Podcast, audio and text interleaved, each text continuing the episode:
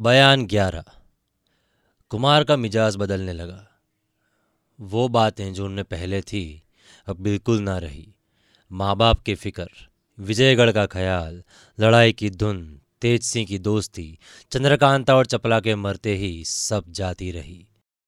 किले से ये तीनों बाहर आए, आगे शिवदत्त की गठरी लिए और उनके पीछे कुमार को बीच में लिए तेज सिंह चले जाते थे। कुंवर वीरेंद्र सिंह को इतना कुछ भी ख्याल न था कि वो कहाँ जा रहे हैं। दिन चढ़ते चढ़ते ये लोग बहुत दूर घने जंगल में जा पहुँचे, जहाँ तेज सिंह के कहने से देवी सिंह ने महाराज शिवदत्त की गठरी ज़मीन पर रख दी और अपनी चादर से एक पत्थर खूब झाड़कर कुमार को बैठने के लिए कहा, मगर वो खड़े ही रहे, सिवाय ज़मीन देखने के कुछ भी ना भूले कुमार की ऐसी दशा देखकर तेज सिंह बहुत घबराए, जी में सोचने लगे कि अब इनकी ज़िंदगी कैसे रहेगी। अजब हालत हो रही थी। चेहरे पर मुर्दनी छा रही थी। तनो बदन की सुधा नहीं, बल्कि पलके नीचे को बिल्कुल नहीं गिरती। आँखों की पुतलियाँ ज़मीन देख रही है। जरा भी इधर उधर नहीं हटती। ये क्या हो गया? क्या चंद्रकांता के साथ भी इनका दम निकल गया? ये खड़े क्यों हैं? तेज सिंह ने कुमार का हाथ पकड़ बैठने के लिए ज़ोर दिया, मगर घुटना बिल्कुल ना मुड़ा। दम से ज़मीन पर गिर पड़े और सिर फट गया। खून निकलने लगा, लेकिन पलकी उसी तरह खुली की खुली पुतलियाँ ठहरी हुई, सांस रुक रुक कर निकलने लगी। अब तेज सिंह कुमार की ज़िंदगी से बिल्कुल नाउम्मीद हो गए। रोकने से तबीयत ना रुकी और ज़ोर से पुकार कर रोने लगे। इस हालत को देख देवी सिंह की भी छाती फटी। रोने में देवी सिंह भी शरीक हुए। तेज सिंह पुकार पुकार कर रोने लगे कि, हाय कुमार, क्या सचमुच अब तुमने दुनिया छोड़ ही दी? न मालूम ये कौन सी बुरी सायत थी कि कुमारी चंद्रकांता की मोहब्बत तुम्हारे लिए दिल में पैदा हुई, जिसका नतीजा ऐसा बुरा हुआ। अब मालूम हुआ कि तुम्हारी ज़िंदगी सिर्फ़ इतनी ही थी। तेज सिंह इस तरह की बातें कर रहे, रो रहे थे कि इतने में एक तरफ़ से आवाज़ आई, नहीं, कुमार की उम्र कम नहीं है, बल्कि बहुत बड़ी है। इनको मारने वाला कोई पैदा नहीं हुआ। कुमारी चंद्रकांता की मोहब्बत बुरी सायत में नहीं अच्छी, बल्कि बहुत अच्छी सायत में हुई। इनका नतीजा बहुत अच्छा होगा। कुमारी से शादी तो होगी ही, साथ ही इनके चुनारगढ़ की गद्दी भी वीरेंद्र सिंह को मिलेगी। बल्कि और भी कई राज्य इनके हाथ से फतेह होंगे। बड़े तेजस्वी और इनसे भी ज़्यादा नाम पैदा करने वाले दो वीर पुत्र चंद्रकांता के गर्भ से पैदा होंगे। क्या हुआ है जो रो रहे हो? तेज सिंह और देवी सिंह का रोना एकदम बंद हो गया।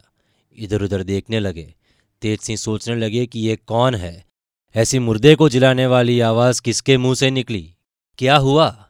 कुमार को मारने वाला कौन है? कुमार के दो पुत्र होंगे? ये कैसी बात है? कुमार का तो यहाँ दम निकला जाता है। ढूंढना चाहिए कौन है। तेज सिंह और देवी सिंह इधर उधर देखने लगे, पर कहीं कुछ पता ना चला। फिर से आवाज़ आई।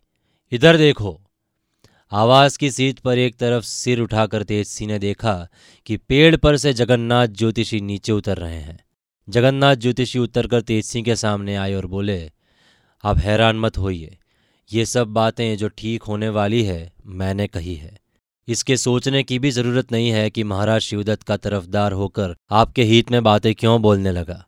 इसका सबब भी थोड़ी देर में मालूम हो जाएगा और आप मुझको अपना सच्चा दोस्त समझ लेंगे। पहले कुमार की फ़िक्र कर लें, तब आपसे बातचीत हो। इसके बाद जगन्नाथ ज्योतिष ने तेज सिंह और देवी सिंह के देखते देखते एक बूटी जिसकी तिकोनी पत्ती थी और आसमानी रंग का फूल लगा हुआ था, डंठल का रंग बिल्कुल सफ़ेद और सुरदुरा था, उसी समय पास ही से ढूंढ कर तोड़ी और हाथों में खूब मल के दो बूंद उसके रस की कुमार के दोनों आँखों और कानों में टपका दी।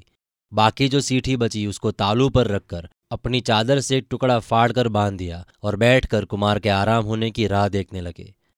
आधी घड़ी भी न बीतने पाई थी कि कुमार की आँखों का रंग बदल गया। पलकों ने गिरकर कौड़ियों को ढांक लिया। धीरे धीरे हाथ पैर भी हिलने लगे। दो तीन छींके भी आई, जिसके साथ ही कुमार होश में आकर उठ बैठे। साथ में ज्योतिष जी के साथ तेज सिंह और देवी सिंह को बैठे देखकर पूछा, क्यों मुझको क्या हो गया था? तेज सिंह ने सब हाल कहा।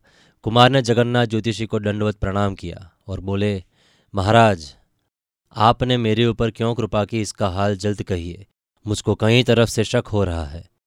ज्योतिषी जी ने कहा, कुमार, ये ईश्वर की माया है कि आपके साथ रहने को मेरा जी चाहता है। महाराज शिवदत्त इस लायक नहीं है कि मैं उसके साथ रहकर अपनी जान दूँ। उसको आदमी की पहचान नहीं।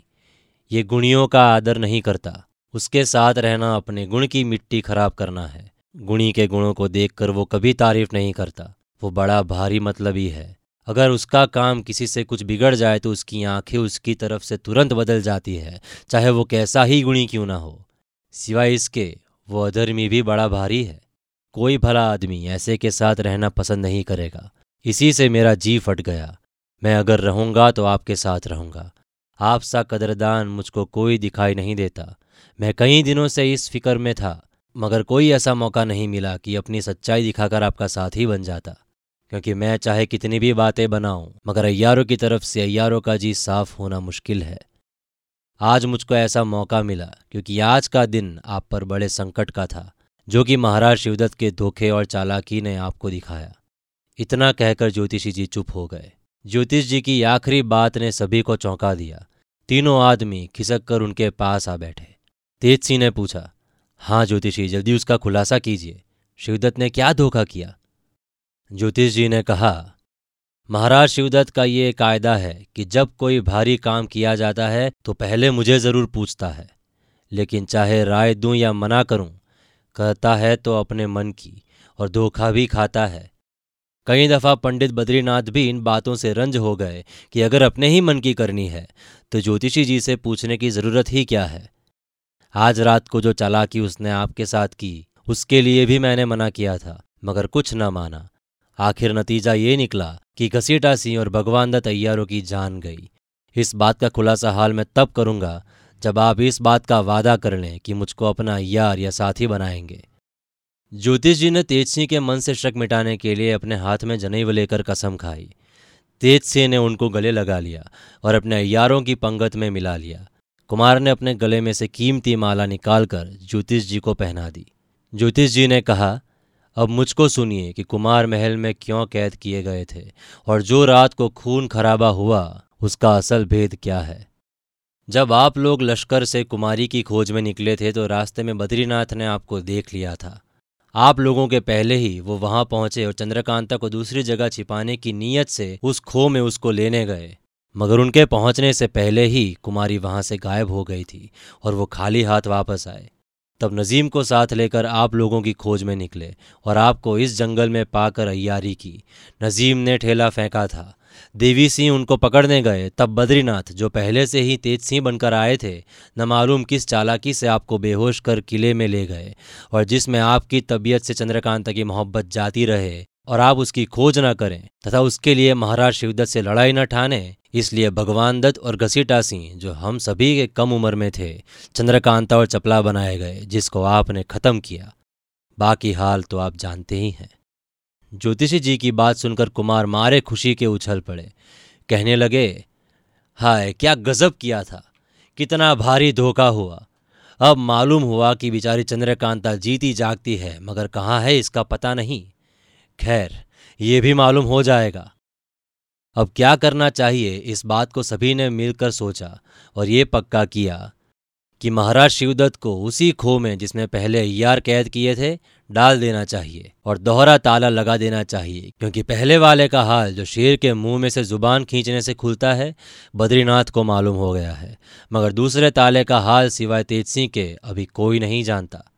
कुमार को विजयगढ़ चले जाना चाहिए। क्योंकि जब तक महाराज शिवदत्त कैद में हैं, लड़ाई न होगी। मगर हिफाजत के लिए कुछ फौज सरहद पर ज़रूर होनी चाहिए। देवी सिंह कुमार के साथ रहे। तेज सिंह और ज्योतिषी जी कुमारी की खोज में जाएँ। कुछ और बातचीत करने पर उठ खड़े हुए और वहाँ से चल पड़े।